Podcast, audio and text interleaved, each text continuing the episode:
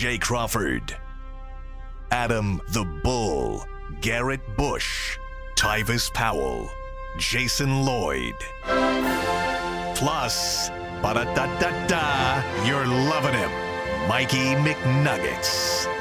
And so many big names, it would take me hours to say all of their names. The ultimate Cleveland sports show starts now. Booyah! And booyah it is! It's a Kool Aid Monday. We got the green Kool Aid out as the Cleveland Browns, everybody, have won a historic game. We're going to break down every last bit of this amazing Browns victory.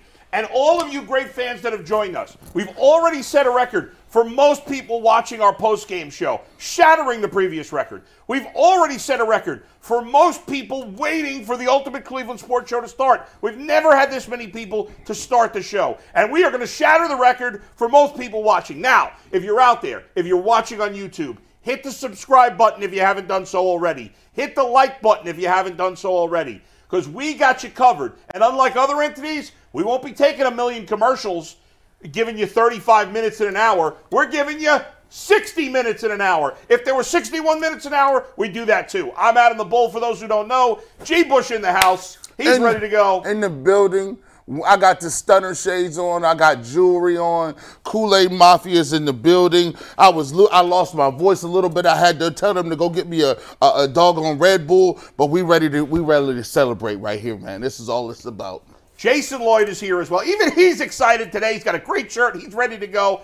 How about that victory, Jason? Start us off and go around the horn. We'll see Mikey McNuggets. How about that win by the Browns? Yeah, I was in Baltimore. Deshaun Watson, awful in the first half, best second half he's played as a Cleveland Brown. And, you know, all the, the thing I wrote after the game last night was that contract was a punchline. It was the Deshaun Watson comedy tour. Everyone was taking shots at him. Uh, and, and rightfully so in a lot of instances, but he put it all together yesterday. That's why you pay that man for that second half performance, for the game winning drive, 14 of 14 the second half, 134 yards playing through a foot injury, playing through a shoulder injury. Uh, Deshaun Watson finally looked like a franchise quarterback in the second half in a got to have it game on the road against a divisional opponent, first place team, possibly the best team in the AFC, and the Browns chopped them down. And Deshaun gets full credit for that. G. Bush. Man, listen, uh, listen. This game, um, I feel I, I'm I'm happy for Deshaun Watson. Um, if you've been a person who's ever been to a new school, who you're a military kid, you move a lot. Um, maybe you you're you're in a new place or a new new place in the world, and you got a new job. You know, understand how hard it is to just fit in. You, you don't have any friends. You, you're trying to find a new social circle. You're doing all these different things to get people to kind of like indoctrinate yourself into just normalcy. And Deshaun Watson didn't have it easy uh, with the allegations and everything else. Um, and then, you know, right when he felt like he was hitting his stride, he played against Tennessee. He hurt his shoulder, and we had a lot of people taking shots at him in the national media. Some people individually uh, in, the fan base were taking shots at him, saying that he wasn't injured. He wasn't injured. He just wanted a 230. And for him to be able to get a signature win like this when they needed it the most, and, and, and to come back from that first half to the second half and, and, and be uh, just perfect throwing the football. And it wasn't just perfect throwing the football, it was having to pick yourself back up, not worried about his ankle, not worried about the shoulder, and being able to get it done against Baltimore on, in that type of spot. That was huge for him, and I'm just happy for him and his family because they get something to celebrate. And there's a lot of people that that are now looking at Deshaun Watson like, okay, that's what the two I see. I see. I see what the other people saw. We didn't get a chance to see what the Texans or maybe even Clemson fans saw. Guess what? Cleveland Browns fans got an opportunity to see that, and I'm happy for them and the fans. We're going to spend a lot more time on Deshaun Watson here in the first half hour of the show. But let me big picture what this win looked like. Because if you think about this, you go into this game a touchdown underdog on the road against a team and a head coach in Harbaugh that has kicked your ass for years. The we talked about the Browns, you know, the same old Browns, this old Brown. Nothing symbolized same old Browns more than the Baltimore Ravens, even more than the Steelers or anybody else. The Ravens have kicked the Browns' ass for years, including the first time they played this season in Cleveland. The Browns went with DTR. They, it was the only game this entire season that they looked unprepared to play. The defense got their butt kicked, the offense got their butt kicked. It was domination once again. The Ravens came into yesterday's game as clearly the best team in the AFC and probably the best team in football. They were playing well on offense, they were playing well on defense, they were playing well on special teams, and we know they have a great coach. The Browns were on the road. They were a seven point underdog. They were going with a left tackle that most of us had never heard of until two days before the mm. game. Their right tackle had been absolutely dreadful whenever we'd seen him on the field. We know about the running game since Nick Chubb had been out. And despite all of that, the Browns, we all thought, had a chance to win this game. But the second the game starts, Deshaun Watson has a ball tipped. It's returned for a touchdown, 7 0. Before you could blink, the Ravens get a rookie running back whose name is now escaping me, but he doesn't matter because he plays for the Ravens. He took off down the sideline. Mitchell, and he it's- can fly. What's that? Mitchell, he can fly. Thank you. My God, did he show incredible speed. And it's 14 nothing. Less than five minutes into the game, everybody was losing their mind. You were one of those people. I was were going crazy. G. Bush was losing his mind.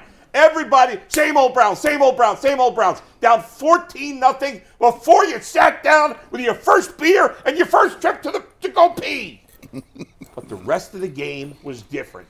The Browns showed you that they are a different team this year. They never stopped fighting. They never stopped clawing. Even when Deshaun Watson was like one for a thousand in the first half, when they were dropping balls, when they were making a million mistakes, they found their way steadily down the field. Jerome Ford looked great. We had all kind of given up on him last Yep. week. We gave up too soon. He played his best game by a mile. They they fought, they clawed, and then when it looked like they were going to come back, it fell apart again when James Proche fumbles the punt after he had impressed last week. But now they're down 14. They can't come back again. Yes, they can. They did. They scored two touchdowns. And they miss an extra point. Man. Once again, same old Browns. this is how they're going to lose. But no, the defense, after giving up one first down, stops the Ravens again. Lamar, who was really good in the first half for the most part, was lousy in the second half. They went away from their running game. The Browns stopped them. They get the ball back. They drive down the field. Okay, but they're going to miss the field goal, right? The Browns always miss the field goal. No, he makes the field goal. The Browns are going to win, but wait! There's a penalty flag. This is how it happens. This is how Browns fans are crushed yet again. The penalty is going to be against the Browns. They're going to lose the game. No, it's against the Ravens. It's wiped off. That's it. Browns win. What a win. Mikey McNuggets, I need to breathe for a second, so you take it from here. Before I do an ad read, I want to add on to ah. one thing, and I said this in the postgame show last night. I want to reiterate this morning. There is no better position to be in sports than a football team with a franchise quarterback. And before we anoint Deshaun Watson fully back, he has to do it more than just one game and lead more than one game-winning drive. But I woke to bed last night, and I woke up this morning knowing the Browns have a guy capable of doing what previous quarterbacks in that situation in Cleveland were unable of doing. Taking a circumstance that was far from ideal. You're down two tackles. You're down Nick Chubb. Two of your top four receivers are out. You're on the road in Baltimore. You're playing against arguably the best team in football. Your kicker had just missed an extra point. And he made plays with his arm. He made plays with his legs. The defense came through in the clutch. And Deshaun Watson led the Browns on one of the more improbable victories of 2023. And it's a damn good feeling to wake up on a victory Monday knowing you have one of those guys in the league, because there's only a handful of them, that give you a chance to win in any game, in any situation. Deshaun Watson the second half last night proved he's one of those few guys. Yeah, there's no doubt about it. He's got to show more consistently across games. He's got to show more consistency across the season. But in that second half, he looked like the guy, as you guys have said, they've paid for. Go ahead, Mike. Give us a read. Let's get into our first topic. Yeah. And before that, we had some massive winners courtesy of FanDuel yesterday. I cannot wait to show you guys throughout the show. But if you're looking to get in on the NFL gambling action this season, there's no better place to do it than with FanDuel, America's number one sportsbook. Right now, brand new customers get $150 in bonus bets with any winning $5 moneyline bet. That's 150 bucks if your team wins. So if you've been thinking about joining FanDuel, there's no better time to get in on the action than right now. The app is easy to use, and they have a wide range of betting options, including spreads, player player props, over-unders, and much, much more. So visit fanduel.com slash UCSS to get in on the all the action to help kick off the NFL season. That is fanduel.com slash UCSS. FanDuel, an official partner of the NFL, an official partner of the Ultimate Cleveland Sports Show. And check out this winner yesterday from our guy, John Byerly. He turned $5 into $860 Attaboy. with a massive same game parlay. He had Deshaun Watson over 200 passing yards, Lamar Jackson over 200 passing yards, Amari Cooper over 40 receiving yards, Njoku over 25 receiving yards, Mark Andrews over 40 receiving yards, Kareem Hunt anytime touchdown, and Keaton Mitchell anytime touchdown. It all hit. And our guy John Biley turned five dollars into eight hundred and sixty-one dollars. So shout out to John for cashing out big on FanDuel yesterday. Great. And uh, and the, I believe the Browns have opened as a three and a half point favorite over Pittsburgh at home and FanDuel. Is that correct, Mike? Do you have it in front of you? Three and a half, yes. I believe it's three and a half. We'll get obviously we'll spend a lot of time on that, especially with the Bengals and Ravens playing on Thursday. Big week This- in the AFC this- North. This that week. Yeah. Yeah. This Yeah. is that week. In a, Oh, in, in a perfect world, if you're a Browns fan, you want the Browns to beat the Steelers, you want the Bengals to beat the Ravens. If that happens, which is definitely not unrealistic, Right. if that happens, the Browns will be in first place at seven and three, right? Yeah. Crazy. The Ravens would be seven and four. Right? Do I have that right? Yeah, the Ravens Yeah, are seven yeah, and three right now. The Browns are six and three. Yes, Ravens would be seven and four. Steelers would be six and four, and the Bengals would be six and four. So the entire division would be within a game if that happens, and the Browns would be in first place, which is nuts. So well, see. We'll get to that later in the week. But now going back to yesterday and starting with Deshaun Watson, guys, there were a lot of moments in that first half where we, I, I, I'm sure you guys were too. We're like, what is he doing out here? What is happening? But the second half, it all turned around. We saw that against Arizona, but even more impressive this week against that great Baltimore defense with the deficit. There were so many big plays that the team made, but we'll talk about Deshaun Watson specifically. So many big plays he made. Not only the passing yards, 134 in the second half, which is really good, but that run late in the game where he I think he got 16 yards on that run. It seemed like every time there was a penalty in the second half or a sack in the second half, he always found a way on the next play to make a play to stop them from being in third and long situations. Big, well, right on that point, biggest throw of the game, I thought, was second and 19 to Amari Cooper. when he coming Yeah. off the straight yep, sack. yep, And that we'll, was it. We'll get to the sack and, and Wyatt Teller with the big Saved the fumble day, yeah. recovery that no one talks about. But on second and 19, again, your back's up against it. It's not looking good. You don't want to be in third and long. And he delivered a strike to Amari Cooper uh, for what, 15, 16, I think it was, put Yeah. you in third and manageable. 17 yards down to 17. 32. Yeah. and gets you manageable. You're able to convert and you keep that drive going. That was a big time throw. Man. I don't know if that's the best throw of the year, but under the circumstances, maybe it was. Uh, and, and Mike, just on our pre-show call, you had a stat that kind of surprised me a little bit about Yeah. Deshaun in second halves. Deshaun is among qualified quarterbacks with a minimum of 100 passing attempts. So someone who has to have played at least a decent portion of the season. He is the single highest EPA of any quarterback in the second half of this season, which is a far cry from where he ranks. And I'm still Right. trying to find out the exact numbers. I First half, he's probably near go the through bottom. some qualifiers, but he's not very high in EPA in the first half. Yeah. Second half, there has not been a quarterback in the NFL better in terms of EPA than Deshaun amazing. Watson. This I mean, season. our, our eyes tell us he's a better Yeah. quarterback in the second half. We, we've how many times have we said that? Yeah. The Arizona game, this game, even Tennessee game, he was better in the second Right. half. But to hear that he's number one in EPA, expected points, uh, what I just forgot it. Expected points per play, basically. Yeah. Are you adding points or are you subtracting points with your play? There, there have been games where the Browns were losing points every time the quarterback dropped back this year. So for him to be number one in that stat is that's a that's in advanced metrics. That's a really big deal. He's playing at an elite level in the second half. Yeah. If he can get it, if he can get out, the first half he's playing like crud. If he can just get to average in the first half, then we're really yeah, talking. I want to go back and look at his Houston numbers to see Yeah. if if he was always a second half quarterback. Yeah. If this is you know the remnants of the shoulder where it just takes him a while to get warmed up and get heated Right. up because again he's still not 100 percent guys. He's not going to be. I was talking to him after the game about a little bit at his locker, he's still not happy with his deep throws where sort of the ball placement is on some of the on some of the throws. And they're they're working on they're tweaking some things with some inside leverage on some of the routes. Uh, and and Kevin has him under center. He, he made it sound like he's going under center more yesterday than he had. The numbers didn't really back that out or bear that out, but it's clear that he's under center more than he was in Houston, and that's a that's something from Kevin trying to get certain defensive looks Right. from the opponents. And right now, everything is working. Everything that they're doing is working, Yeah. especially in the second And, and every listen, everybody's banged up this time of the year. His injuries are pretty serious. Yeah. he hurt. It seemed like he got hurt every other play, but he kept fighting, he kept going. We thought, uh, you know, at the start of the second half, they were talking on the broadcast, G, as if he was coming out of the game. Yeah, like they. So, we thought know, he, he wasn't nowhere to be found. PJ Right. Walker's warming up in the third quarter, and Deshaun's not even out yet. I was like, and, no. And Kevin said, like he, he said, well, I mean, Deshaun told me he was playing, so Yeah. You know, we just kind of, you know, Right. I, I thought he was playing. Deshaun said he'd be back out there. He left early to go get retaped. We could talk about that about the end of the half, you know, whatever happened there. Yeah. But he had left because he had to go get the ankle retaped for the second half, and then when he came back out, obviously he was he was able to still go.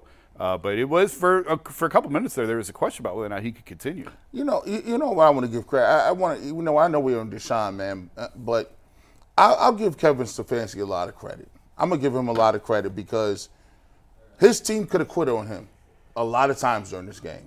The, the first first interception, you know, first one or two plays, they get an interception. There's times where the team could have folded up, and David and Njoku was on here talking, uh, you know, last week, and he said, "Look, you guys might not see it, but we feel like we got something special in this locker room. We feel like we got something special. Yeah. Our coach may not have the best after pregame or postgame speeches. We need to get you some stuff written down. But other than that, I, I thought he did a great job of managing the clock at the end of the game. Yeah. He left him no time. He managed that beautifully. And wh- whether you want to say it or not, Yeah. those dudes play hard for him. No doubt. They, They play hard, play every game. We'll get more into Stefanski in a little bit. Mike, go ahead. So real quick, I was just doing some sorting, and I talked about Deshaun being the highest rated uh, quarterback in the fourth quarter. Yeah. In terms In the of second half or the fourth quarter? in the second half, excuse me. Okay. In terms of completion percentage over expected, Deshaun is the highest in the second half this season. PJ Walker's dead last. So you talk about the two different Second ends of the of the game, spectrum. yeah. PJ Walker could not be lower on completion percentage over expected Yeah. in the second half this season. Deshaun Watson could not be higher. So the Browns Yeah. have had the highest and the lowest in the same season. Yeah, and the Browns are four and four and one in the games he's played. You know, the whole game. Uh, they won the Colts game. He doesn't get any credit for that, but Right. they're four and one, so they've won eighty. You know, and listen, uh, obviously, I think it's I think the win loss stat is overblown in terms of judging quarterbacks. But people were critical of him for his record, and this year so far, his record's been really good. He's four and one in the games that he's started and finished, and he was tremendous in the second half. And once again, he showed us he's giving you hope that you know now that he's he's he's practicing more, even though he's not 100%, he's he's played really well through these injuries, despite some flaws at times in the first half of these last two games where he hasn't looked good. But when it's mattered, when he's had to, he's been able to make a lot of big plays. And yeah, we're looking for more consistently consistency as we go down the season. I'm hopeful that will happen as long as the injury doesn't get worse. Uh, but considering what he's playing through, and what did he hurt yesterday? His ankle, and then did he hurt his knee also? He was down on one knee on the left Yeah. sideline. I don't know what exactly was um, that got him hurt. He left in a boot on his left foot. I Oh, don't know did? if it, yeah, he was in a boot okay. uh, after the game. I don't know if it was ankle, foot. I don't know exactly what it is. You can, I guess, assume ankle, but I Yeah. don't know that we necessarily know specifically what it is. Are we worried about his status for next week? He said no. He said no. He'll be fine. Just precaution. Yeah, I think it was a lot of times guys Yeah. leaving boots is just to stabilize it Right, so right, they don't right, roll it or whatever. Yeah. Um, Anybody quit? Listen, there's plenty of things you want to be critical about Deshaun Watson over the last few years. Fine, that, that are fair. To, to, f- including former players, including one former Cleveland Brown, the people that talked about him not being tough, not be, those people made fools of themselves. Listen, and I think we've seen it here. That's that's game. done. You know, there's a lot of people, and, and I know sometimes you know there's a there's a group of Cleveland Browns fans out there that that wanted this to be true. They wanted the narrative to be, oh, he's not going to play. He look at him, he's not hurt. Just at the 230 million dollars. Y'all can just shut up now. Y'all can just be cool. Like you have to find something else, another hill to die on because the dude showed what it was about. The dude showed it came back out. Y'all was hoping, and I'm I'm sad to say this, you was hoping he did not come out. He, he didn't come out for the second half. You was hoping, oh look, it's PJ Walker again. He left his guys out there. What about Joe Bitonio? He came back from knee surgery. There's guys out here playing injured. Where's your, where's your quarterback? Well, guess what? Not only did he do that, He not only did he do that, he came back and played well. And like Bull says, hey, if you're gonna play, you playing. We can't give you excuses for that. right. Not only did he come back and play, he played lights out. He got it done. So the narrative about him just cashing checks is out of the window. Like y'all can find something else in your little chat rooms to talk about. Y'all can, you know, you know, you, you know, we've already got rid of the massage jokes. Now we're gonna get rid of this injury thing. And the crazy thing about it, Bull, is this. Just this is the scary thing for everybody else. What if he starts putting it together? What if the practices start hitting? What if he's like, oh, I'm really comfortable now? Now you're peaking going into the last part of the season when everybody else is having attrition in their roster because they've been playing the whole season. He still has a lot of progression and a lot of work to go, but he can get better and keep getting better based on the amount of reps he needs. Because Jason said, Yeah. he needs practice. He needs some practice. He needs Yeah. to play. Yeah. Right. It, it, listen, if Deshaun Watson play becomes more consistent, there's no limit to how good the Browns can be. Oh, for sure. Right? Yeah. I mean, they've beaten Cincinnati, San Francisco, and Baltimore. What else do you want? And and and That's crazy. And this is an offense right now, as Yeah. presently constructed, with an injured quarterback, with no tackles, with no run, with your starting running back out. You look at this and you say, well, that's a team that shouldn't be able to come back on teams. The worst thing you could do is fall behind early. Right. Well, they fell behind early to San Francisco and Baltimore, and they came back and beat both of them. So this team defies logic in so many ways, and and what and you just have to respect the. The, the, the ability to compete Yeah. and, and the, the physical nature with which they play. You know, I'm sure we'll talk about it later, but the I don't know what you would call that push. The whole entire offensive Man. line getting in on it, and the, the Jerome Ford run at the end, man, that was a signature moment. And Kevin said it was his favorite play of the, of, of the game. Oh, My my wife so- came, my wife came upstairs. She said she said you were screaming. I thought somebody died. I said no, no. She was visibly shaking. I was like, no. Look at this. I rewind. I said, look at this offensive line pushing everybody. Yeah. I was look when, when Hudson threw, threw his fist like that. Yeah. I grabbed the water bottle. I threw it somewhere. I almost broke something. Yeah. I was just fired up, bro. I couldn't. Look, Oh. we ain't seen. Look at that. Look at him push these you dudes know, up if out of the way. long look enough. at Elijah Moore's legs, by the ah! Well, way. and then what about the David Njoku play? We'll get to that Yeah. too. When he dragged ah! Real Geno quick. Stone for like 15 yards. Real quick, can you Yeah. show that one more time, Mikey? I want you to see how late Joe Bitonio comes into that. And watch Elijah Moore's legs too. But watch watch Bitonio. He's like the last one in, and I'm going to tell you why in a second. So there it goes. There it goes. Here comes Joel. Boom. So we were talking. And it talking. started moving again. We were talking to Joel about it Yeah. after the game, and Joel said, "When you're watching film, Yeah. you can't be the guy that's not part of the pile." Right. So Right. he there's another angle of him where he's like he sees it and then he starts sprinting. Yeah. Because he's like, man, when you get in that film room, you don't Yeah. want to be the guy standing there watching. You have to be Right. part of that pile. A- And, by the way, the play where Njoku dragged oh. Stone, oh. that was like, do you remember? Did, He should have charged him cab fare. dude, do you remember this play? I mean, this was incredible. All right, starts 11 the- yards. 11 yards. This is Yeah. sponsored by dragged him Lyft. 11. That That was was sponsored that, by Njoku Strong, by the way. dude. That reminded me a little bit of um, uh, the Blind Side movie. Right. Remember right. when he picks up the, the, the kid Yeah, that's being yo, like, call, yo. Yeah. calling him names, and he just he throws him over the fence. 11 yards. I mean, that's crazy. took that man's soul. I still don't even He see did. who it was. That's but- humiliating. Yes. That is And, humiliating. and, and that game, think about it. They Yeah. not. It's, And that's the Ravens. It's thirty. That's the Ravens. It's thirty-one to seventeen at that point. Ravens thought the game was over at halftime. They thought it was done. They done. thought it was over. so did we. and then especially after Proche fumbles. But we'll get all right. We, we're going all over the place. Let's get to Kevin Stefanski. Well, hold on. Let me ask you guys one more question about Yeah. Deshaun Watson before Yeah. we move on. This has been a long time coming for Deshaun. Been some trials and tribulations, plenty of ups and downs in Cleveland. But Yeah. to do what he did yesterday, to lead the Browns on a game winning drive in the fashion he did, there was the fumble he comes back from. There was the false start. Two times in that drive, they were in negative down and distance Right. positions. How badly did Deshaun need that for himself? I, I, I would listen. I don't know him personally. You've talked to him a little bit. I would think, guys, that this was huge for his confidence because we've talked about this. The one thing I think we all kind of ignored when Deshaun Watson came here after sitting a year and then getting suspended and everybody hating on him, fair or foul, everybody hating on him, uh, was the mental side of this. And it, it, there were times last year, certainly, and even early this year, where you're like, has this guy lost his edge? Has he lost his mojo? Has he lost his confidence? I think that's going away, and I think it was huge, guys.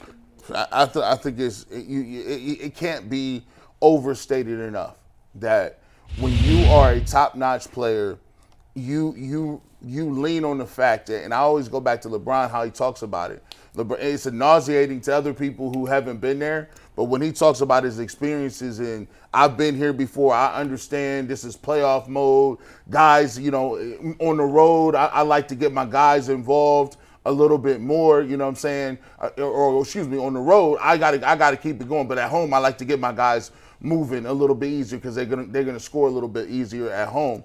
And for Deshaun Watson, you know, he hadn't had put together a body of work where he could go back and remember that he was that guy.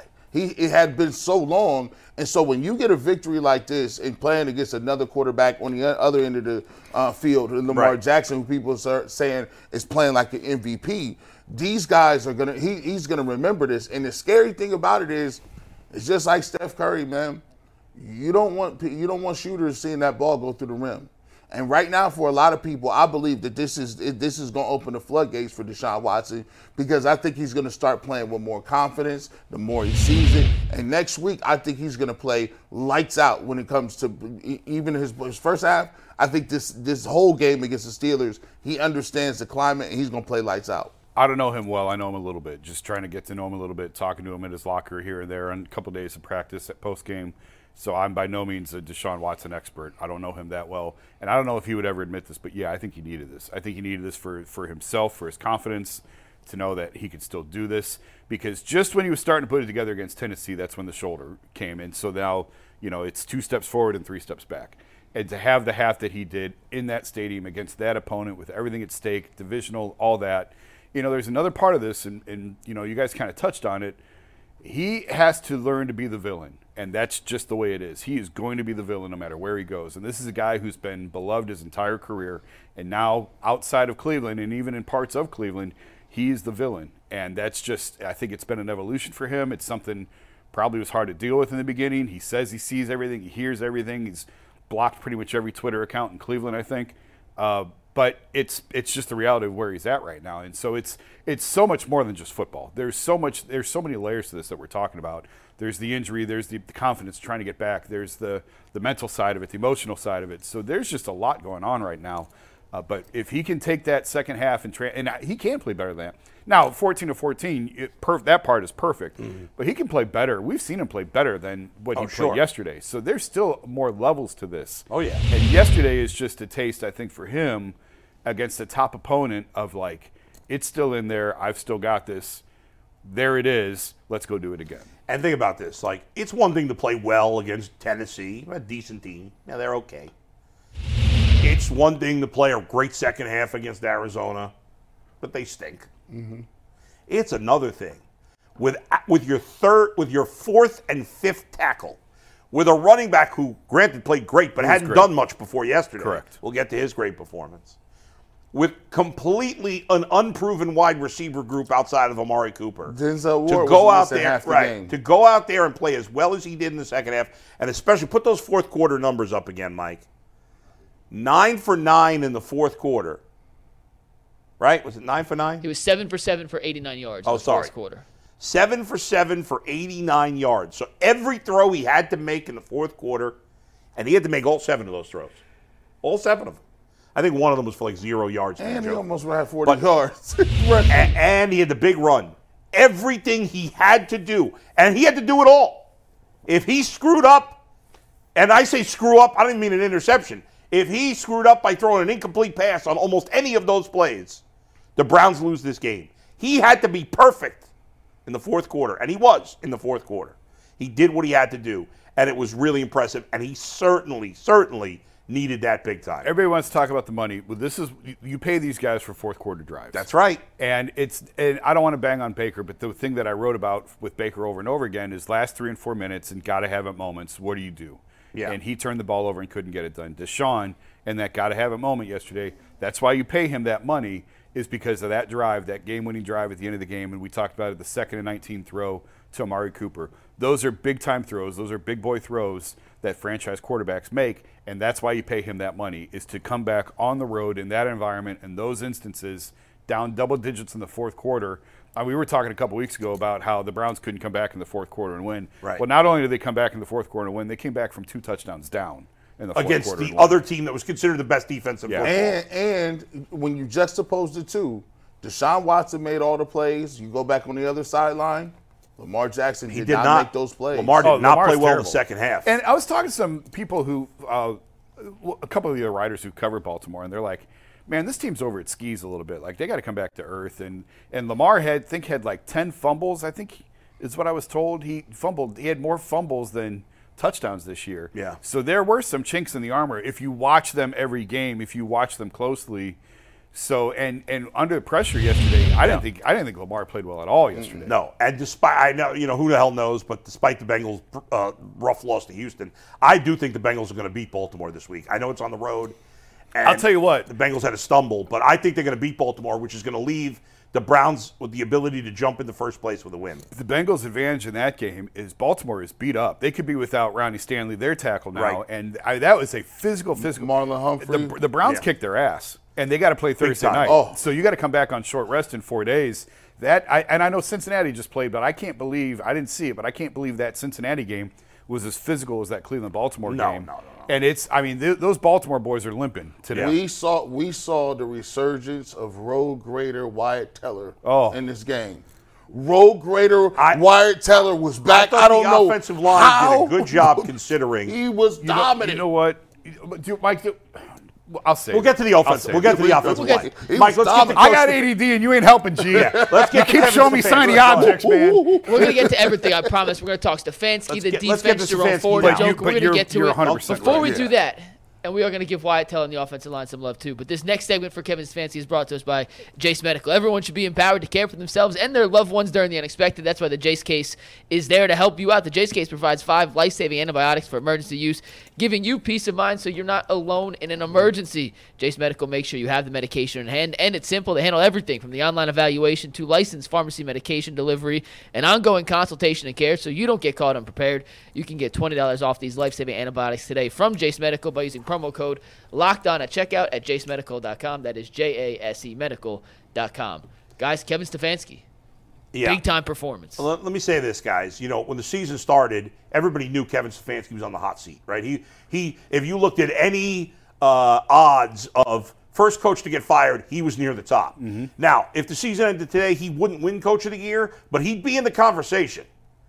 He'd be top five. I mean, I, I think right now I have to give it to probably DeMeco Ryans with Possi- Houston. I mean, Dan Campbell's going to get votes. Dan DeMeco Campbell- DeMeco Ryan's done a Mike magnificent McDaniel. Tomlin's in the discussion too, honestly. Tomlin. I, I mean, yeah. I Kenny don't, Pickett, they've Yeah, been sure, outgained sure, in sure. every game. yeah. Yeah. But, Kevin's in that. Stefanski's in Kevin's that, group. conversation. Yes. He's not in the other, despite the fact that every time the Browns offense doesn't play well for a minute, everybody goes nuts. So, G, you're one of those people that goes nuts for every time he doesn't play well, every time the offense doesn't play well. Yeah. So, go ahead, give us your thoughts on Stefanski. I, I thought Stefanski. Well, first of all, at the end of the end of the half, we was going. I was going crazy. I'm like, bro, what are we doing here? Um, that that being aside, like when you when you look at what he was able to do in that second half, I thought he did. He stood with in key situations the run game. And I thought Jerome Ford, we we had gave up on him a little bit. He was tiptoeing, dancing in the last couple weeks.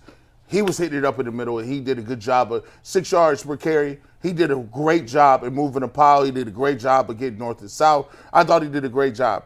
31-17 is where I give Kevin Kevin Stefanski credit.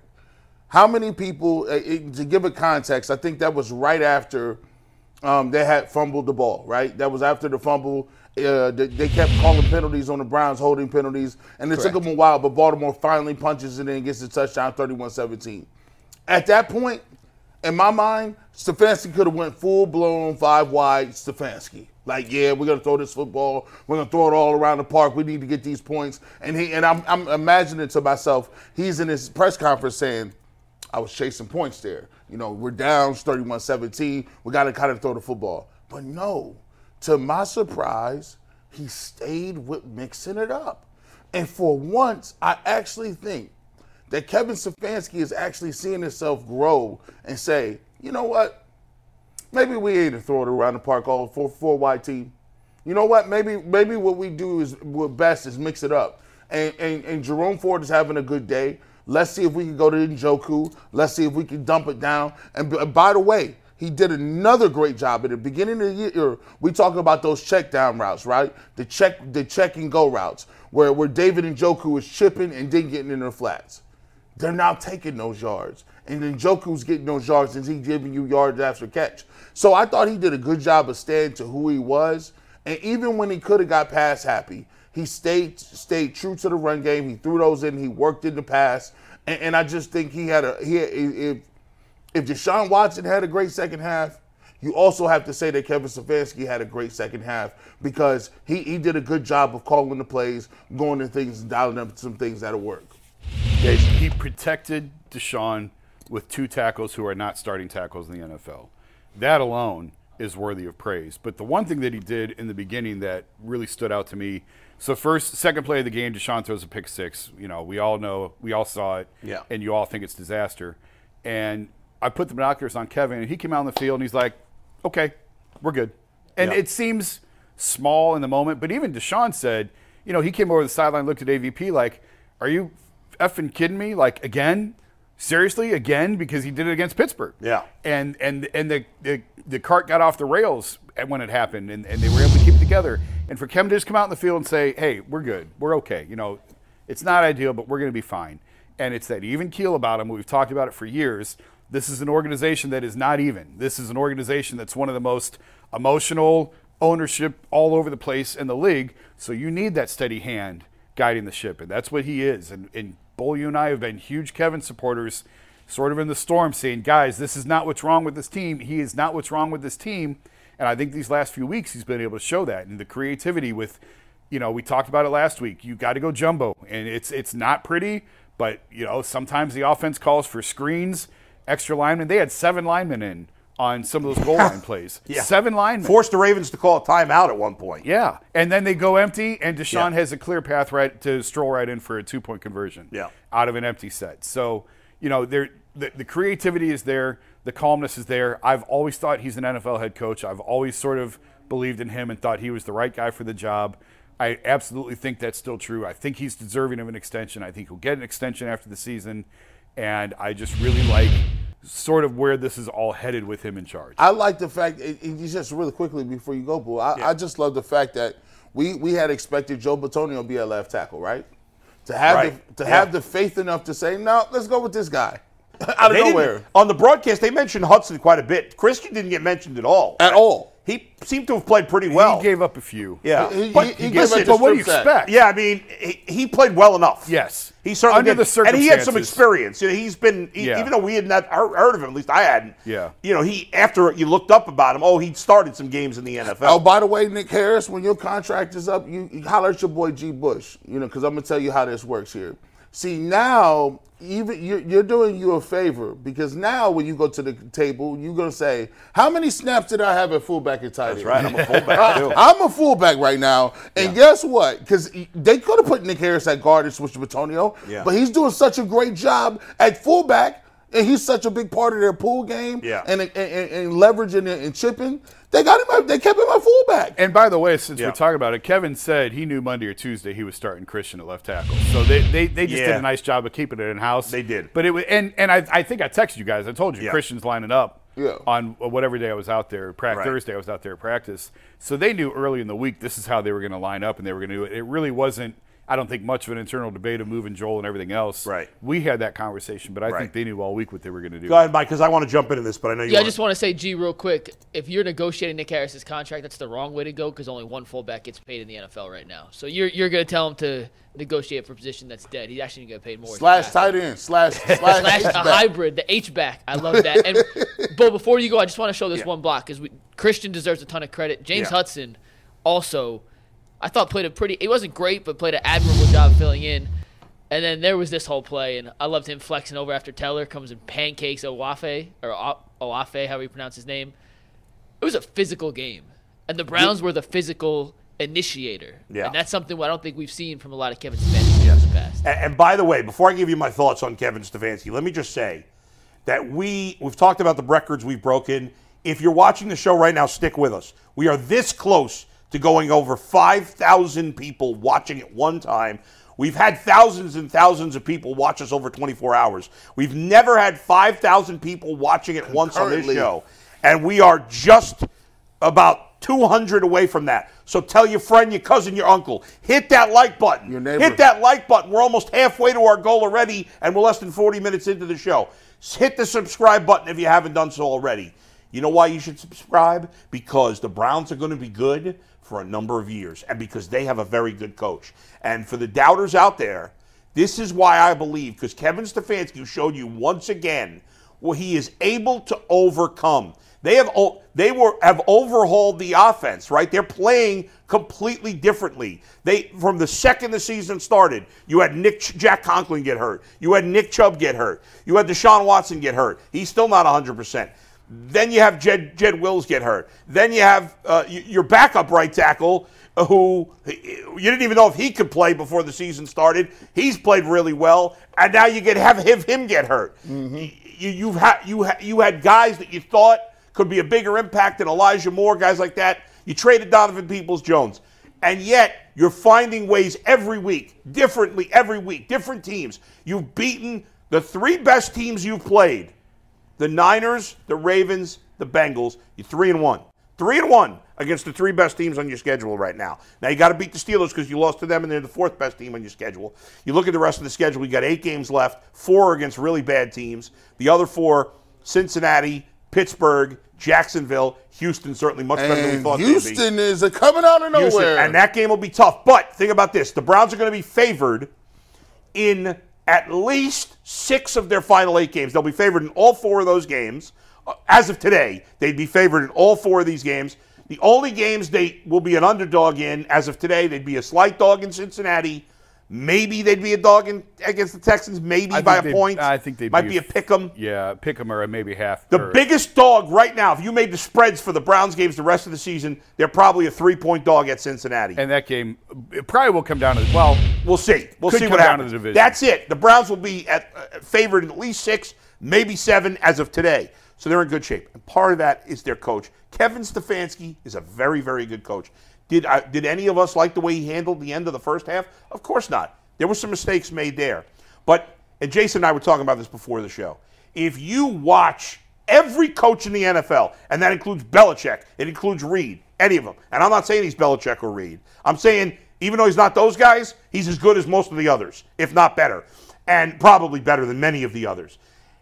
If you watch every single play of the Patriots, the Chiefs, the Bengals, trust me, you'll find a couple of plays here and there, and in a lot of coaches, like the Chargers and some of these other yo-yos, you'll find a lot more. There's always going to be one or two plays where you're like, "What are you doing, coach?" Yeah. It's always going to happen. But consistently, especially this year, when his offense has been destroyed by injuries, he has found a way at, to lead the team. They've played their ass off, and outside of the, the first Raven game, they weren't. I didn't think they There came was to a play. lot going on. There was a lot going on. Outside of that game, they've come to play every week, and they have been. This is the most physical Browns team Yes. I can remember Yes. in decades. And real quick, let's cover the end of the half because I think that Yeah. there's an explanation behind Yeah. it. I didn't like the play call when he threw it. I thought you should run it there. What were they looking at? 59, 60 yard field goal, I think. 60, yeah. Just run it. You have a timeout. Run it, pick up three or four yards, And make, give it a a shot. bit- make it a little bit more manageable. When they decide to throw it and it's incomplete, the reason he called timeout and switched it, he didn't really say this, but he kind of said it. The Ravens set up for a return because the, with Yep. the with the kick that long, you assume Right. if there's any chance of it falling short, you can catch it return. Remember Right. the Auburn Alabama game Yep. from a Yep. few years ago. And when you were in that position, you got a lot of big fat guys on the field and they're not that fast. So Right. it's actually easier to return Yes, a kick that long. So I think when he saw them setting up for a return, he said, you know what, we're not going to take that chance. Not to mention, I think there's seven seconds left still. Another reason to run it because you could Tucker run it could down. kick the field goal. Well, you could run it Well, down to two or three seconds right. and make sure that's the last play. But with seven, if Baltimore blocks it, you give Justin Tucker a shot at Right. some crazy one the other way. I- I- so for those reasons, I think he just changed his mind when he saw Baltimore Right. line up or set up for a Yeah. return. But I, I, if you run it there, you know, whatever. But that's the type of Right. nitpicking yes. that you could do with every with any team in the coach. And you're right. He calculated that the odds of what could go wrong on a 60-yard field goal attempt was it was a higher percentage than than him making that kick. As good as he's been, a 60-yard field goal Outdoors. in, in Baltimore. And there wasn't you a lot of wind, but because what did he make in Indy? He made like 58 or 59 in Indy, I think. Right, but that's an But that was indoors. Yeah, this is outdoors, not a Right. lot of wind, but it's still outside. Yeah. So, and, and ultimately, I mean, if that's the thing you're going to gripe Listen. about, then you're a miserable person. You Right. have no life. And so you saying G's a miserable person? Yeah. He's not a miserable person. Yeah, you know I mean- it he came around. G's coming around. We're, we're, we're like Novocaine. We're See, wearing him down. Sooner I- or later, we'll wear well, him down. I think what it is is listen. Here's the thing. Um, G is a diehard fan, so you're emotional in the moments. Right. Of course, Yes. in the And- moments, yes. you're going crazy. The And- coach is an idiot. The referee's cheating. The, uh, you go. We all lose our minds in those moments. And when you were, and when you're, when you used to play, Yeah. like you, you be in the moment, like, like it, it, from from second to second. If I don't like, I used to go, I used to go to the sideline and tell my offensive coordinator, I'm like, listen, man, we we supposed to be running X, Y, and Z. We ran that in practice all week, coach. And, Yeah. and, like when you a player and you and your coaches is going back and forth, that's why you, you get people getting arguments and be testy on the sidelines because everybody is invested in winning and everybody thinks that they don't know what's best for winning.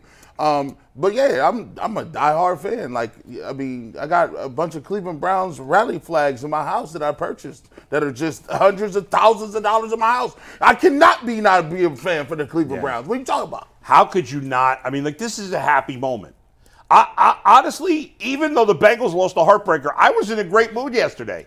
Because I was so excited that the Browns won, and which again, make I know people don't get it. I don't get it either. But and my I went five and zero in fantasy football. All five of my teams and- won. and- five and zero when I beat G. Bush. And I was pissed off yesterday. I yesterday. beat G. Bush, baby. Oh my God! I was looking at that game. question. I said, "Oh, he's on." Listen, I, I'm looking at look, he- I- in our league. It's kind of hard to score. Yeah. So when I go down looking, Brock Purdy twenty something, Yep. I'm like, "You, you, you doggone." I think I started Noah Brown. Noah Brown Yeah. and he, he hit. I'm like, Yeah. man. Go ahead, Mike. We'll wrap up Stefanski with Yeah. this, then we'll talk a little defense, then get to some unsung heroes of the Browns. But we said before the season, he didn't really have that true signature win because the playoff win, he had COVID, he wasn't even on the sidelines, and some people don't really credit him for that. Then he beat San Francisco. And We're like, that could be a signature win. Right. And then he did what he did yesterday in Baltimore, come from behind victory. Of those two options, which one was the more impressive victory from Kevin Stefanski's standpoint? I, I think it was this game. I mean, in a way, I could argue the Niner game because they won it with PJ, PJ Walker. Walker, yeah. So that's the that that's the only thing that gives me pause here. But and the Ravens were and the Niners had been the at the time we thought they were the best team in football. Here's the difference. Yeah. In the Niners game, they were holding on for dear life and they won because of a missed kick at the end. Right. You get extra credit for PJ Walker. This is a divisional game. Right. On the road. And you had to drive the offense down the field to win it. And- so for those reasons, it's this one. And no excuses, but still, I'll make an excuse for San Francisco. They lost McCaffrey. Right. Right? Yeah, They yeah. lost McCaffrey. Yeah. He's their best player. But- and they lost their left tackle. if we're- the Ravens didn't lose any of their offensive players. if we're talking about this in terms of Kevin and which one is, is more significant to Kevin, Yeah. he's the offensive coordinator. You know, he's the play caller. Yeah. So it's this one because Yeah. it's the divisional game. It's Right. on the road, and No you doubt. had to drive the field. Agreed. He managed the clock perfectly at the end of the game. He left no time for Baltimore to go the other way. San Francisco, you're holding on to your butt and hoping they miss a kick at the end. And even though it was with PJ Walker, you get massive points for that. Massive points for that. I- but because of what was at stake, I think it's this. I one. think I think when you when you why this is so important is you get this game on, in the beginning uh, of a two game you know I I guess battle in the AFC North, and now you got Pittsburgh right. I'd argue that this might be a bigger Pittsburgh game. I I don't want to say the playoff win. I don't want to say that because well, you had still to beat Pittsburgh that last week of the regular season to get but- to the playoffs. Get to the play. But Yeah. this this here is monumental because of the simple fact that before it was COVID, we weren't in the stands. It was weird. It was strange. Uh, and and I'm not taking anything away from them, but the hype around this game this week feels like a playoff game already. Can I tell you something else that's crazy? Speaking of which, if the Browns beat Pittsburgh on Sunday, forget talking about playoffs. We got to start talking about. Forget even winning the division. Home we can start having conversations about being the number one seed if they beat Pittsburgh. And that is what I told you. I asked Yeah. Jason this question beforehand. I told you, Bull, let's not talk about it till Okay. tomorrow, which is fine. And G, What? what Save you just it. alluded to is something we're going to talk about tomorrow. But we got too much from the Baltimore Go game ahead, yes, to look go. ahead towards Go Pittsburgh. We got to read real quick. Guys, we have broken 5K. We did? We love you guys. Yes, we did. We got Nice. to 5.4 for a second. So shout out to you guys for tuning in. Hit that like button, hit the subscribe button. Yesterday's post game show, the record we just broke was set on yesterday's post game show, which right now is the number one viewed post game show in all of Cleveland. It's the number one viewed show in Ultimate Cleveland Sports Show history. Until today, And you guys are making a push to get this to be the number one viewed show we've ever done. We appreciate y'all. We love y'all. If you want to go hear the instant reaction from the dub, go check it out on our YouTube page. Myself, Earl, and G went crazy. It was a lot of that fun. right now. And we made we had a lot of fun celebrating a Browns victory. So go check it out after this. If you want even more coverage, go check it out afterwards. Defensively speaking, Yeah. against Seattle, the Browns defense had a chance to get off the field and leave Seattle with a win. Instead, Geno Smith led the Seattle Seahawks on a 57-yard game-winning touchdown drive Yeah. in under a minute and a half. This time around, after Dustin Hopkins missed that field goal, I know there's some people out there, including myself, who are like, you got to be kidding me. The Browns are going to lose 31 30. Lamar's going to run the clock out. Yeah. But the Browns defense made the biggest plays when it mattered most. Greg Newsome with a pick six in the fourth quarter. Yeah. Then they forced, it wasn't Picks a are three his and out. thing. Picks are Picks his have thing now. his Picks thing, are his guys. thing. It wasn't a three and out, Yeah. but they got one first down and then had to punt. Well- and unlike Seattle, the Browns defense, when it mattered most, showed up. And I do think that is a. Well, I don't think I know. Yeah, let me correct. I think you said he missed a field goal. He missed an extra Here's- point. Yeah, so 31 30. Missed Yeah, the extra right. point. But then the defense, when they had a chance to get the ball back, to Yeah. give Deshaun the opportunity to do what he did and lead that team down the field, showed up when it mattered most. Let me- they let- needed that. Let me tell you something, guys. When they fall behind 14 nothing early, Yeah. okay, the the defense is like, well, Deshaun's already thrown a pick, and then there's a three and out. And if you were the defense, and because the defense got their ass kicked by Baltimore the first time, we again we know there were circumstances, Turnovers, but- short fields. But the bottom line is didn't they got their well. ass kicked. They didn't play well. Mm-hmm. It would have been easy at that point for the defense to kind of be like, well, here we go again. We're down 14 nothing already. What, what are we supposed to do? But the defense really played great after that. Those first two, you know, the first touchdown they didn't give it up, but and then obviously the Ravens got a field goal, so they got seven. It was at the end of the first quarter, it was 17-3, right? Yeah, yeah. Correct. So it's 17-3 at the end of the first quarter. And outside of the Odell Beckham touchdown, kudos to Odell for one moment in time. He looked like the old, old Odell on that play. Right. But outside of that play, the Ravens really didn't do much after the first quarter It was on offense. sort of like Did not do nothing. it was the Seattle game all over again, where they turned the water off. Yeah. And and the is that the Odell play? Is that what you're showing there? That was right there, yes. That so was- the, the, yeah. the one thing that I, I'm a little concerned about, you know, we talked about, I mentioned on the show multiple times. Juan Thornhill had a lot of big tackles this year where it didn't really notice it in the moment. If Juan Thornhill's on the field, that's not a touchdown. I'm telling you right now. Yeah. That's Rodney McLeod that missed him. Yeah. If Thor, Thornhill just left with a calf injury, and and that's exactly the type Yeah. of play that I'm talking about, where Right. in the moment it doesn't seem like that big of a deal, Right.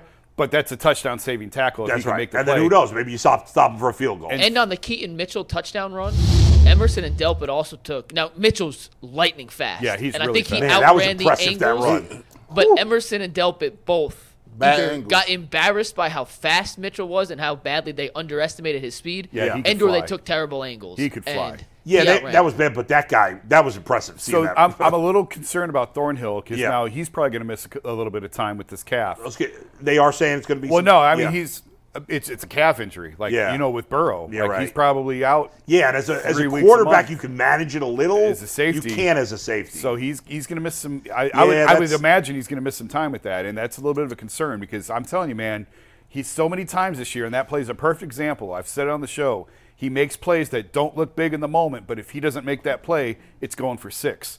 But overall, Well- the defense played really, really well. The- shout out to the dude. Who's the guy? Listen, I, they just pulled him out, out of their back pockets. Like, who's this Ford guy? Like, th- like he got a pick. Like, well, he gave up the Odell play though, That but he did terrible- get the pick. It was a terrible throw. Lamar threw a terrible ball. that on was a pick. horrible, the horrible throw. I don't know Mike he was doing Ford. there. Mike Mike Ford. Yeah. And They, then, they um, signed but him I- as a special teams ace from Atlanta. G. He was one of the guys when they hired Bubba Ventrone. I that remember Bubba him. said, I remember "You're one of the best special teams gunners in football. I need you on my team." And he's a slot cornerback who plays in those I kind of remember. situations. I remember that. the, the good news is in terms of uh, Thornhill, and I don't know how long he's going to be out.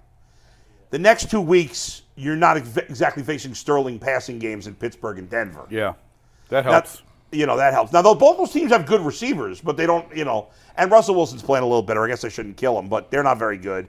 You got the Rams after that, then the Jaguars, then the Bears. I mean, again,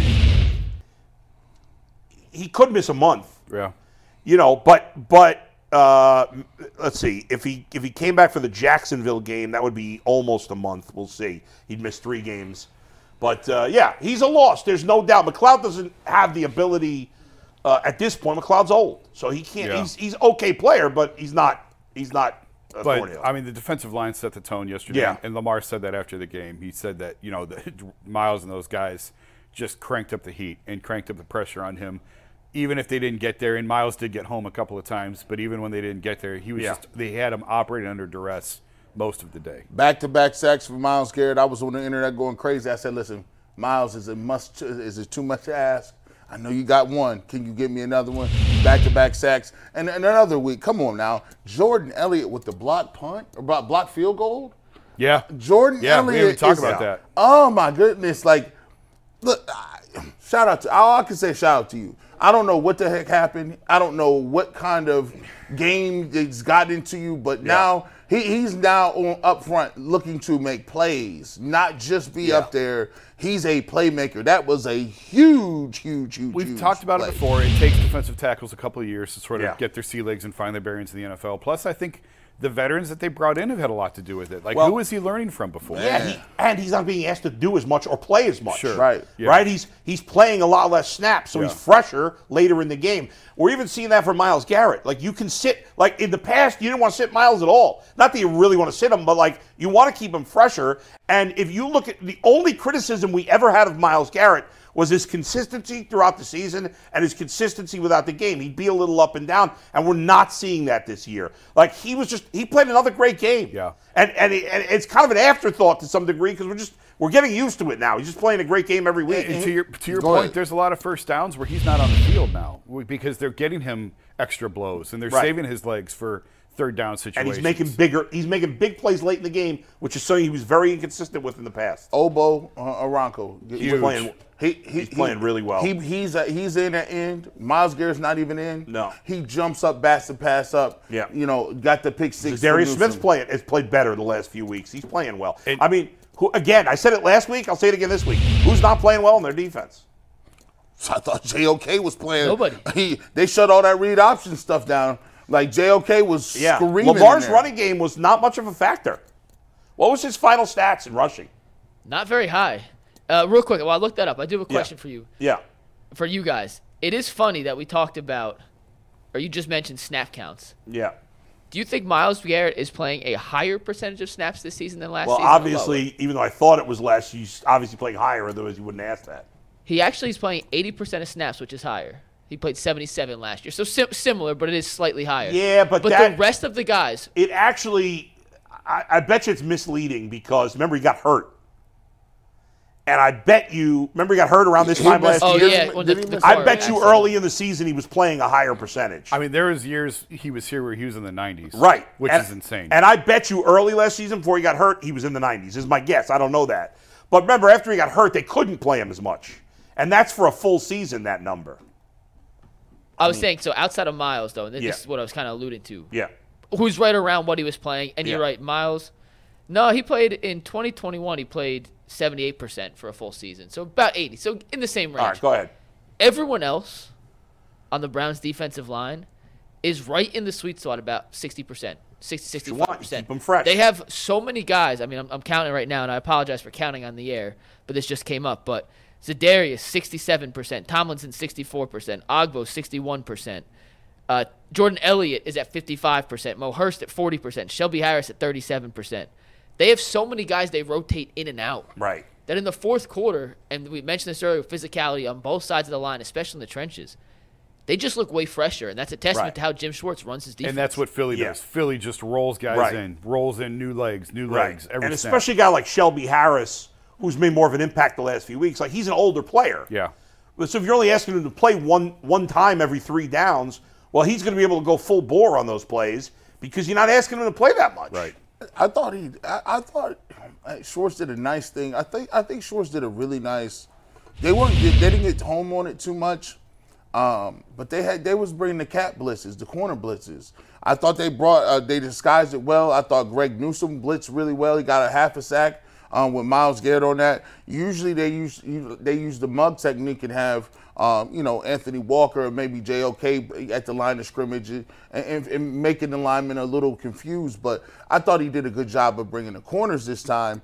Um, and then one of the most impressive impressive stats that I saw was when they talked about Myles Garrett being one of the only few players to have seven consecutive seasons with 10 plus sacks. And for you Yeah, to all the other guys are the all-time legends. all, uh, uh, and we, There you're looking is at right the there. numbers Reggie and the White, names on the John got side. the list here. Reggie White, John Randle, DeMarcus Ware, Jared Allen, Bruce Smith, Lawrence Taylor. Is Aren't Jared they Allen- all Hall of Famers? I was going to say Jared Allen's the one I'm not sure of, but I think the rest of but them the are rest Hall of them Famers. are Hall of He Fame- might be. And Jared Allen should be a Hall of Famer. I He mean, might be. I, I mean, these don't are know off the top of all-time guys. Yeah, these are. If you play defensive end growing up, Six straight seasons, 10 plus sacks. You know, first of all, you got to stay healthy. Right. And and and what's amazing, uh, Mike, could you bring that list up again? Jared Allen's not a Hall of Famer, but he's been a Hall of Fame finalist three years in a row. Right. And he was just short of the percentage to get in last Like- year. John Randle, I'm pretty sure is. yes, He is. Marcus Ware. just got in this year. I mean, those Yeah. guys mostly played on all-time teams, right? Like Yes. they had a lot of talent around them. Obviously, this year Myles has a way more talent around him than he has. But until this year, he had nothing.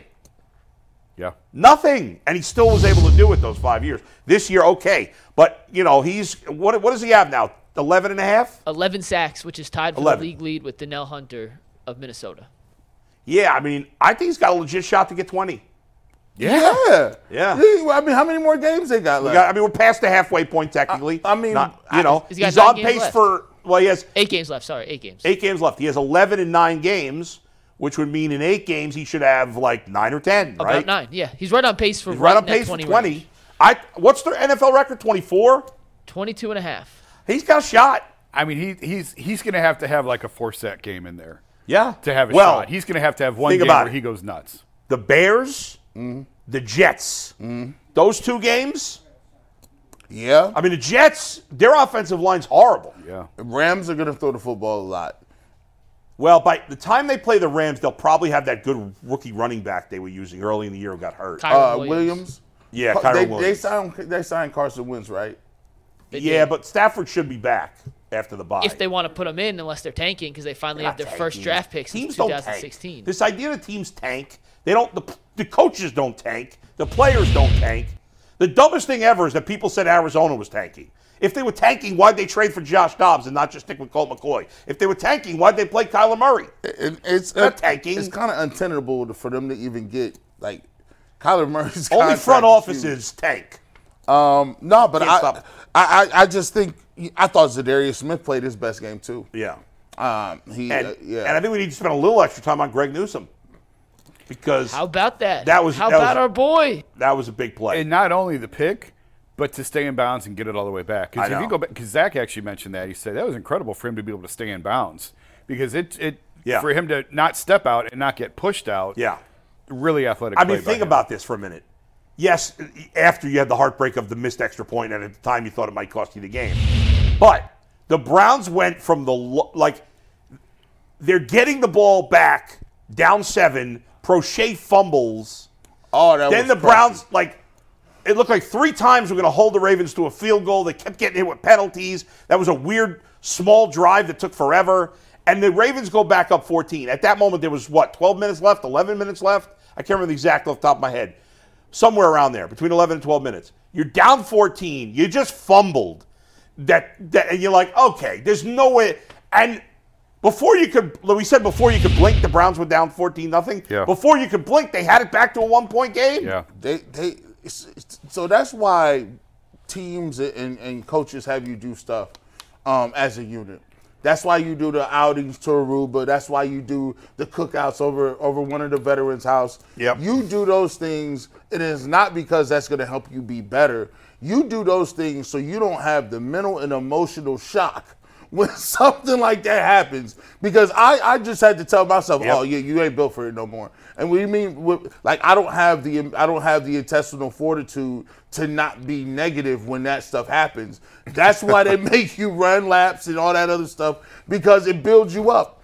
But when he listen, when he dropped that rock and and and, and Vilma, who I thought was Jonathan Vilma, was acting like he was the Baltimore Ravens chaplain at one point in time during the game. I'm like, dang, Vilma, you can like the Ravens, but come on, He is horrible, Vilma. good gracious, He Vilma. is, he is He- he, wasn't biased, but he's horrible. He, He's he was horrible he was working. just like, yeah, he that- can't pronounce anybody's name. Like you're you're a professional. act- Can you learn? Stop calling him Koramusu or whatever the hell he was calling him. all the time. He When called he dropped a that- backup when he dropped like that four play- different times. I said, "Oh, I'm sick." I, w- I literally got sick, and, and the fact that when they missed the extra point too, and guys were coming up to him, Anthony Walker, patting him on the back. They had what they had his back. They was like, "No, don't worry about it. We'll get it back." Yeah. Seven minutes, we good. We, we got this game in the yeah, bag. that was good the way the defense did that. when he missed the kick, I kind of I was in the press box and I looked up at one of the Brown staffers like, "Are you kidding me?" Here we go again. And and his response is like, "Well, I mean, they're gonna have to make another kick to win it anyway, so it really isn't that big of a deal." Yeah. And you know, Bitonio said the same thing in the locker room after the game. He's like, "Yeah, you know, and it kind of sucks in the moment, but you know you have to score again, so it's really not that big of a deal." Yeah. So and and, and so I, it was just funny that you know two members of the organization Right. had no contact with each other, both had the same mindset of it. Of it's Yeah. like, well, okay, but we had to score again anyway. They were Right. gonna have to come up with the ball again to get the ball back. and and it was again. huge that they needed him to kick to win the game as opposed to a touchdown. Yeah. Because That's a race. no matter how good a kicker is, you never know when a bad kick in a big spot is going to kill you. Yeah. Right? Like you could be great, and then all of a sudden it just completely I, falls apart. I feel that. I feel, I feel like you could go up there with the with the greatest of intentions and accuracy, and it just don't go in. Right. And in that case, he misses that extra point. And listen, before this year, he'd been an up and down kicker. Yeah. So you're like, uh oh, if he now misses the game winning field goal, it's a disaster not only for the game, but for the season. I don't know if you And saw. Instead, it. that didn't happen. He had a great line about it. He said he felt like an arsonist who set his own fire and then put it out, and everyone's good. congratulating him for putting it out. good. And he's like, "I'm the one that said it." First well, but he, place." he, but yeah, he's being defer- self Yeah, I deprecating know, which is great. But like, it was good that he still had the confidence because the the other kick was, and when they were you guys panicking for a second when that flag was out there? Oh, oh, I- oh! I was listen. I had to go change my underwear. I, I was like, I was like, no. Did you notice the flag at the game? Honestly, I didn't even watch the kick because Yeah. I had the binoculars on the Browns sideline. I Oh, just yeah. wanted to watch the reactions. Yeah. Oh. And, and it's funny because Kevin never watches the kick. On these big Oh, kicks that they've had, he watches. I, I keep meaning to ask him. I'm guessing for the angle, he just watches the scoreboard at the opposite end because they've got those big scoreboards on Right, each right, end. right. So he never watches the kick live. He turns around and watches the scoreboard. That's funny. So I was watching the Browns sideline. I didn't even see the flag. Someone else said flag. Yeah. And then the way they were celebrating, the officials came over to Kevin. It was clear that it was on Baltimore, and obviously they were going to decline. Because it. when, it- when you Yeah. first see the flag, I'm like, I- oh no, I'm- no. I'm thinking- and, and so, like now, I haven't seen it. Have you guys noticed this? Now that Myles Garrett jumped over everybody, people are jumping over everything now. The Bengals did that. The Bengals did it they? against Houston. Yeah, it they didn't did. work. Eh, But I he thought it was, it. It, he was close as hell. Yeah. I'm like, this is crazy. I- Yeah. Like I'm seeing it more and more now. Often. but but I, you know what's crazy? I didn't I didn't I didn't have that sinking dread in my stomach that he was gonna miss that. No, I felt good, but I, felt- felt I felt good. like he was gonna but then that. when the flag came out, I was like, oh no, this is how they lose. This is it. I'm like, no. How do you hold? How do you hold on the field Yeah. goal? How do you do it? Yeah. Oh my There, god. by the way, real Yeah. quick, I don't know if we have this. I don't think we have this mentioned. Th- there are concerns, major concerns with the special team still. Like the, That- the fumble by Proche was awful. Which is- twelve men in the huddle Yeah, on can't a have punt. that. That's is another one. this inexcusable. thing's to clean up, no doubt. because uh, that extended Baltimore's drive. Like they were, Yeah. the Browns were getting the ball back. They had 12 on the field on a Yep. punt return. Ah, that's inexcusable. And then they had another uh, Right. defensive illegal contact, I think, and We Baltimore. could wound do special teams now if you want. And- I, I mean, I don't know. We Let, need to spend a ton of with it time since we on it. talking about I don't it. know. We need to spend a ton Real quick before we do that, uh, and before we send it to Mike, I want to remind you once again: if you're with us for the first time, this is the Ultimate Cleveland Sports Show. It is the ultimate place and the only place to go. You want 60, 120 straight minutes of content and not 30 minutes of commercials in an hour, you got to be with us. Make sure you subscribe if you haven't done so already. If you're not sure, go look and see if the button's been hit. Hit the bell, you'll get alerts. And please hit the thumbs up. Hit that like. We are we were going for a record of 2,000 likes in one show. Forget that. We're going for 3,000. I think you all can do it. Get us to 3,000. Plus subscribe to G Bush's podcast. Plus subscribe to my podcast. Let's do it. Let's do it all. We Behind got the you covered glass. better than anybody else, and Behind the Glass podcast as well. But that's part of uh, UCSS Go to go, Mikey. Go. Let's We'll, go. we'll talk special teams. We're just going to switch the order. We'll do unsung Yeah. heroes after special Yeah. teams. But today's special teams chat is brought to you guys by FanDuel. Score early this NFL season with FanDuel. It is America's number one sportsbook. And right now, brand new customers get $150 in bonus bets with any winning $5 money line bet. That's 150 bucks if your team wins. So if you're thinking about joining FanDuel, there's no better time than right now to get in on the action. And the app is easy to use with a wide range of betting options, including spreads, player props, over-unders, and much, much more. So visit FanDuel.com slash UCSS to kick off the NFL season.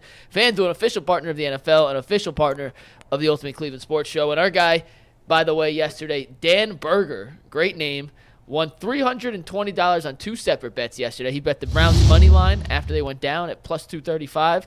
That hit. He also had the Browns money line with the Kareem Hunt anytime touchdown and Amari Cooper over 55 receiving yards. That turned 10 bucks into $161. Nice. So shout out to Dan Berger for winning. If you guys have winning FanDuel tickets, send them. tweet it at Let's us. go. At the Ultimate Cleveland Sports Show or at me at at Mike Lucas TV. We'll feature him on the show. We got plenty more this week. And oddly enough, Dan's middle name is Ham. I mean, who would have guessed that?